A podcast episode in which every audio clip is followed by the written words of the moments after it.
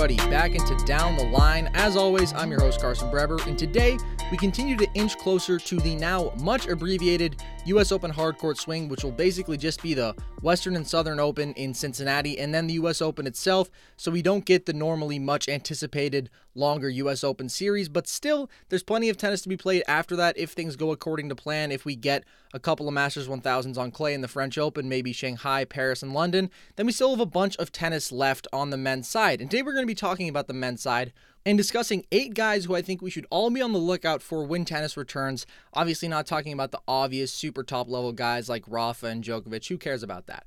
My first one is Brandon Nakashima who is certainly the most off the radar on this list. Unless you're an American tennis fan, then you're probably relatively excited about him. He's only ranked number 220 in the world, which means that on his own merits, he would not qualify for the main draws at any of the major tournaments that remain. But he's just 18 years old. He's almost 19, but still just 18. And he's had some really impressive results against other pro level, legitimate players. His only ATP tournament that he's played in his career was in Delray Beach when he got to the quarterfinals, beating both Vesely and Norrie, two very legitimate pros, and then pushing Nishioka to a tight three setter. Nishioka, who's had a really successful season himself. And then, if you look at how he followed up that performance, he made the semis of the Indian Wells Challenger, which is a large draw. It's a 64 draw. And to do that, he beat Sugita, he beat Caruso, he beat Marcos Giron, all of whom are in the top 104 in the world rankings right now. Again, legitimate pros you expect to see in slams. And then he lost in a tight three sets to Jack Sock, who obviously,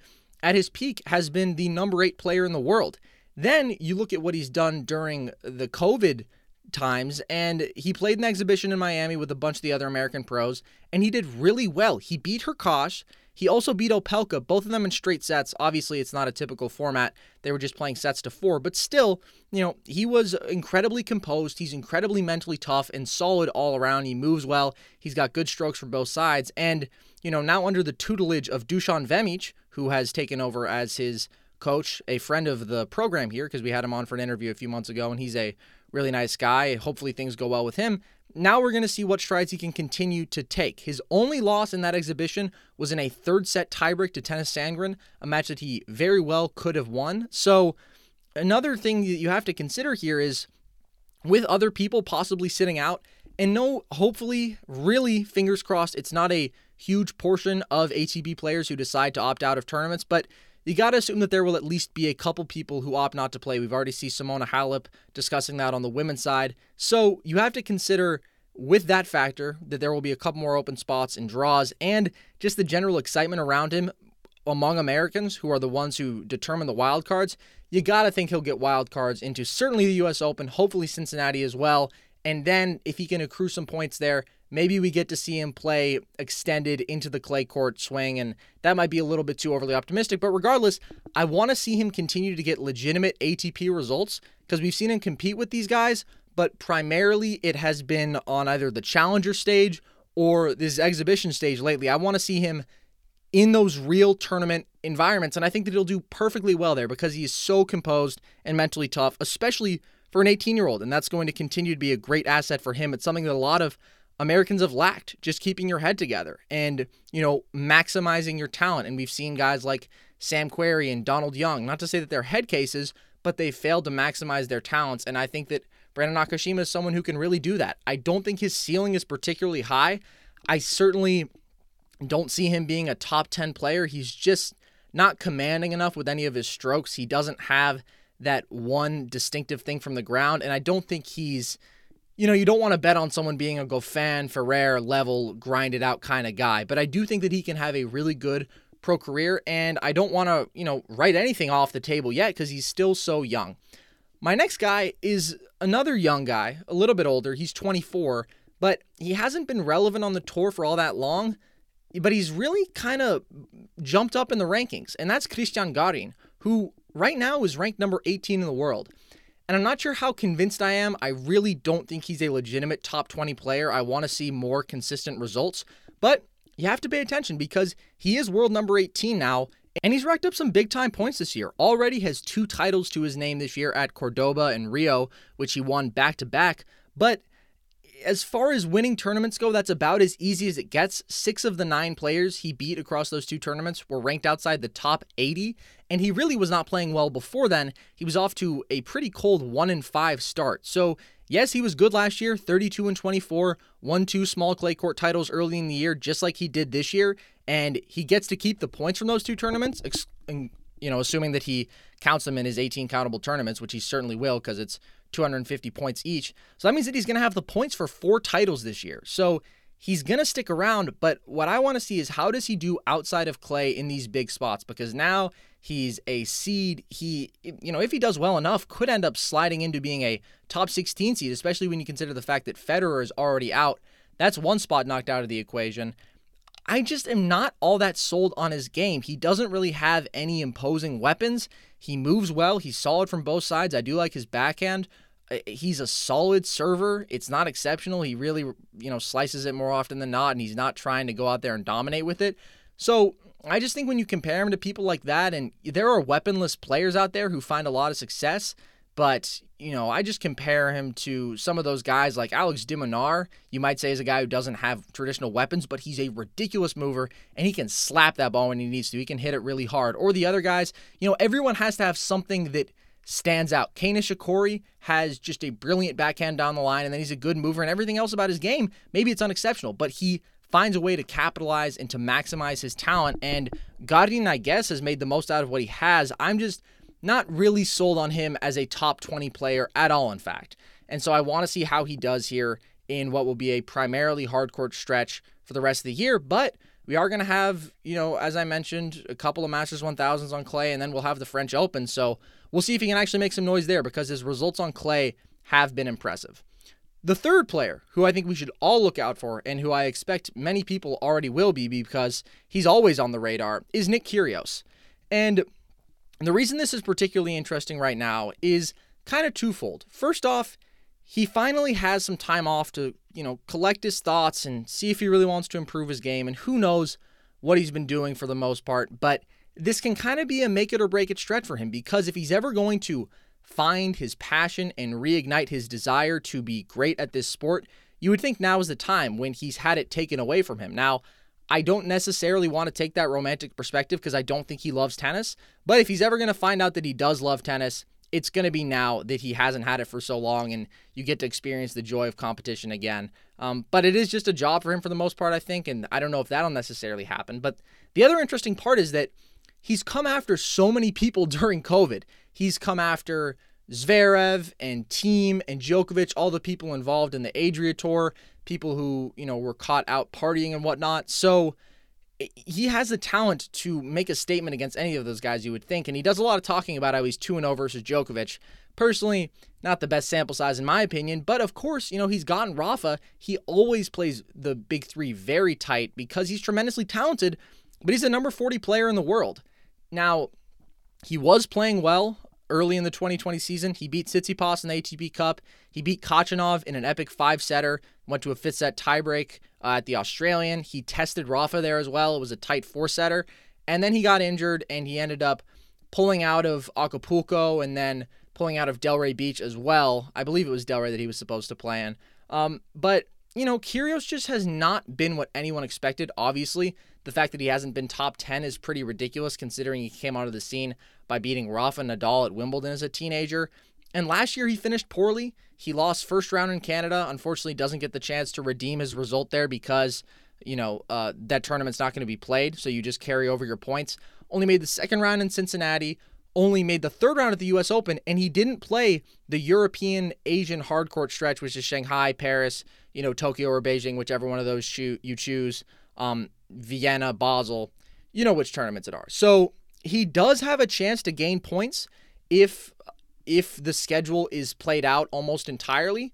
But the question is just what version of Kyrgios we get. Do we get an inspired, motivated Kyrgios? Because if we do, that will be one of the most exciting parts of this year, seeing him ignited. However, I think that, yeah, in fact, I'm positive that one of my bold predictions before this season was that Kyrgios would finish the year outside the top 40.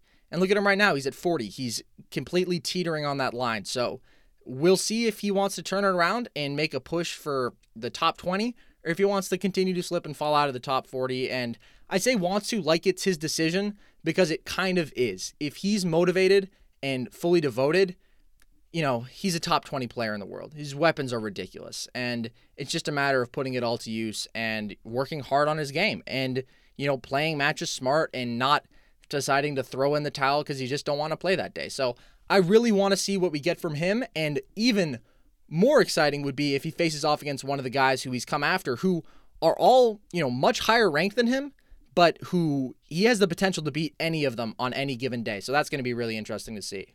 Moving on to the fourth player who I think that we should be on the lookout for, Matteo Berrettini, who is the highest ranked player on this list, sitting at world number eight. But there's so much that's interesting about where he's currently positioned in the rankings because he's only had two full years on tour before this, and his breakthrough came decently late into last season. I don't think many people expected him to be in London at all. And then, of course, he's only played two matches this year due to injury. He played the Ultimate Tennis Showdown in an exhibition uh, during COVID, and he looked pretty good. He beat Tsitsipas there. Now, the result doesn't mean much because it's a ridiculous format. There are cards that you can employ that give you certain advantages and all that, and you're playing with a shot with a clock. So it's nothing like normal tennis, but he looked good. His forehand as ridiculous as ever. And, you know, he has the look of a top 15 player to me. It's just a little bit weird that he's number eight in the world. You look at the competition, there's it's not like there's a clear cut guy who he's edging out. Monfils obviously has been off to a tremendous start this season, racking up a couple titles early. Rublev did as well. You would think Shapovalov, who we're going to talk about in just a bit, could have capitalized on that spot. But right now it's Berrettini. He's tied with Monfils. So one big thing to look out for with him is how that race shakes out. And if you take out the points that he got from London, which obviously will be dropped before London, then he's actually 200 points behind Monfils in that sense. But as far as another exhibition that he played in, he lost in a tight two setter to Rublev. But eh, he's just a guy who's tough to beat when he's really dictating with his forehand. He can pound that thing down your throat all day, and it's really imposing.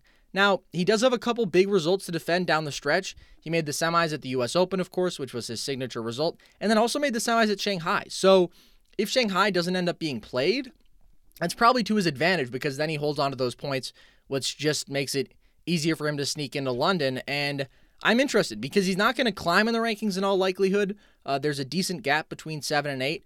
But again, eight and nine are exactly tied right now. So I want to see, you know, the race to London is one interesting aspect.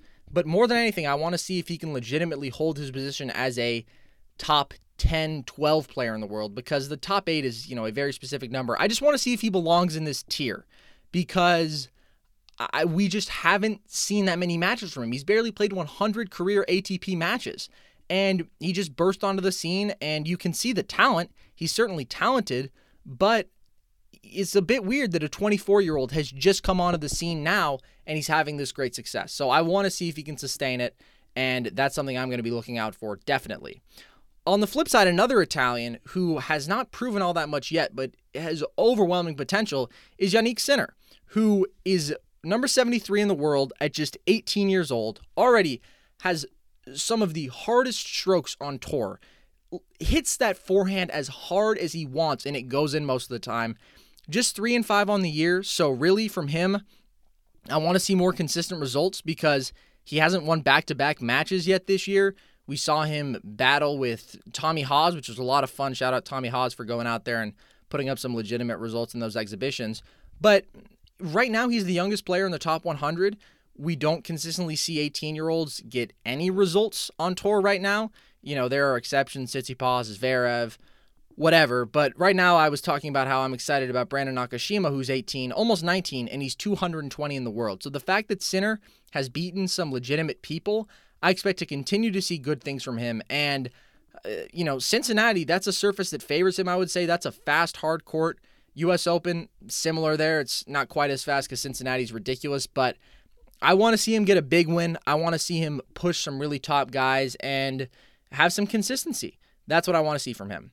Another guy who sort of has the same theme and a lot of similar traits, talking about an overwhelmingly talented young guy who just hasn't put it quite all together. Now they're on different tiers, but uh, another guy I'm going to be looking out for is Denis Shapovalov, who I mentioned earlier. He's number 16 in the world right now, but he's just 4 and 7 this year and he's 21 now. So it's kind of time for him to break into the top 10 and start establishing himself as, you know, the kind of guy who's making slam semis and contending for titles. Now, in the era of the big three, I don't know how realistic that is because literally no one fits that bill except maybe Dominic Thiem because he's made um, three slam finals now. But, you know, Shapovalov is, to me, the most talented of any of the young guys. Ridiculous strokes from both sides, can absolutely pound the ball, great serve, and is just, he should be better than this right now. Four of his losses this year are to guys outside of the top 50.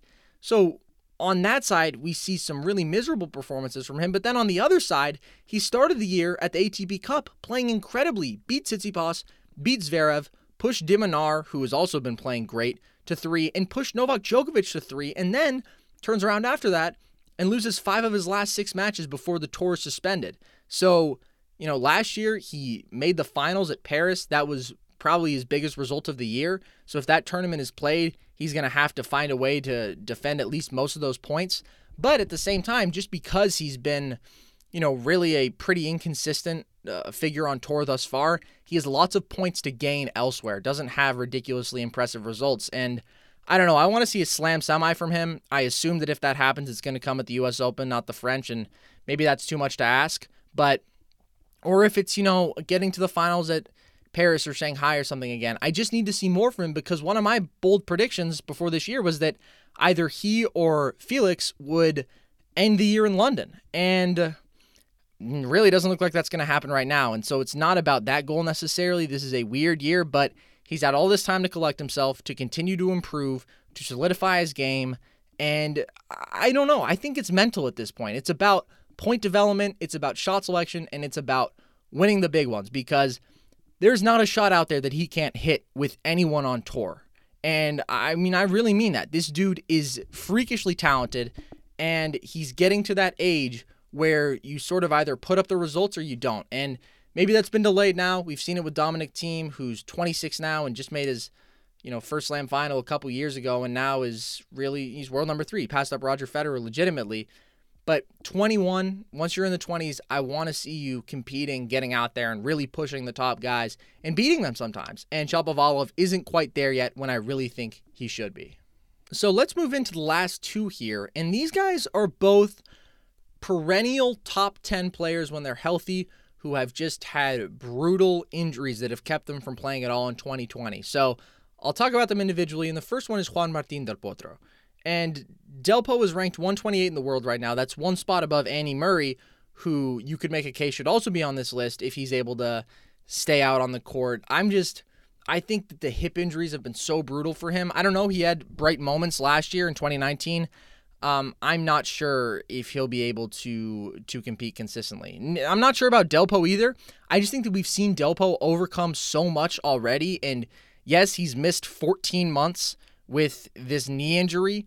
Um, but he started 2019 ranked number four in the world, and he's battled wrist injuries since what 2012, and he's found a way even without a backhand to come back and compete in the top five. He's only 31 years old, so I just have the ultimate faith in this man to recover from whatever is put in front of him. I know that this has been particularly brutal. A bunch of, I think, unexpected complications have arisen within this process, but I mean, he lost his two handed backhand and he was still able to make slam finals and get back into the top five in the world. And when we look at his last fully healthy season, 2018, I shouldn't say fully healthy. I don't remember if it was fully healthy. It almost never is for Delpo, but at least primarily healthy.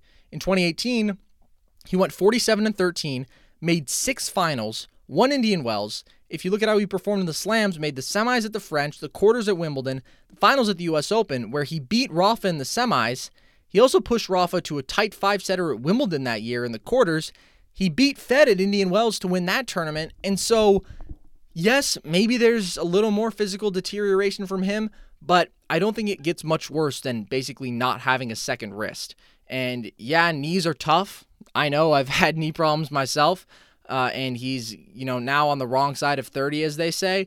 But I just have the ultimate faith in him to come out there and win matches. And I think that one of my bold predictions from before this year was that he would make a slam final. Now, with things being as abbreviated as they have been, I wouldn't put money on that as is. But I do think he has more potential than Murray or the other big name who has missed this entire year due to injury, Kei Nishikori, who we're about to get to. I just think he has more potential to make a splash and to go out there and beat a top guy on any given day because, you know, the dude just keeps coming at you. And burst onto the scene in 2009 with one of the greatest singles tournament runs ever. And I believe that he has deep within him the ability to do versions of that every time he gets out there because his forehand might be the greatest ground stroke I've ever seen. When it's really on, it is unstoppable. His cross court forehand is unfathomably powerful and accurate, and it pulls you so far off the court. And most of the time, it doesn't even have to because you just can't get there. So, you know, eh, that's a debate for another time if it's the best shot ever. A lot of people would say Rafa's forehand, some people would say Djokovic's backhand. But the fact that he's even in that conversation, that he has something like that in his arsenal, not to mention he's a massive server, eh, he's really improved his slice backhand now, obviously, because he's had to depend on it. I would not bet against him. I would never bet against him, no matter what the evidence says as far as his bodily deterioration. So I really am truly excited to see him get back out there, especially at the U.S. Open, which is his signature slam, I would say.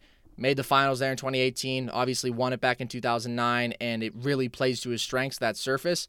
I just want to see him get back out there and have some good results. He has nowhere to go but up in the rankings, and I really hope it goes well because he discussed the possibility of retiring. This injury has been so brutal, and I just really don't want to see that because his story is in some ways heartbreaking, but in other ways it's incredibly inspiring that yes, you know, this talent was damaged, but it wasn't squandered, and he's salvaged uh, what he has and, you know, pu- just put everything together and still had a great career in spite of such devastating injuries. So I'm really excited and I want to see him. And then the last guy who I think we should all look out for is Kei Nishikori, who is ranked number 31 right now. And maybe this is just a me thing. I feel like I've really forgotten about Nishikori because he was ranked number seven in the world at the last tournament he played, which was the U.S. Open last year. Now, he did not play well on the late year hard court stretch. He lost in the first round at both Cincinnati and Canada, but he made the quarters of the first three slams of the year. And, you know, for so long, he has been a fixture in the top 10, obviously, a former U.S. Open finalist. So I just, I, I, I think that, and again, maybe this is just a me thing. I've forgotten how good Nishikori is, how consistent he is, and I just want to see him back out there and healthy and putting up results. There are a few other guys who, you know, I thought about for this list. Dusan Lajovic has just been having a great year, and, you know, Dan Evans, guys like that who have just been playing really well, and I want to see what they can do. Not not necessarily anything insanely distinctive about their returns, just, you know, can they keep it up? Deeper cut, Soonwoo Kwon, Egor Gerasimov, guys who I was praising pretty heavily throughout the early part of the season just because they were putting up results that I didn't expect, and it was impressive from them. So, you know, you have the young Americans too Opelka, Fritz, Tommy Paul. I think I talk about those guys enough because my American bias always shows through. And the most excited I'm about of that bunch is probably Tommy Paul, just because he's been playing so much better than we've ever seen from him before. Whereas Fritz has been around consistently, Reilly Opelka uh, has been around a bit more consistently than Tommy Paul, at least. But Nakashima is the most excited I am about any of them because he hasn't had the chance to let me down on the big stage yet. So that's going to do it for us here today. Hope you've enjoyed. We're going to continue previewing the return of both the ATP and WTA, which is just around the corner for the WTA and only a couple weeks out for the ATP. So I've been Carson Brever, and this was Down the Line.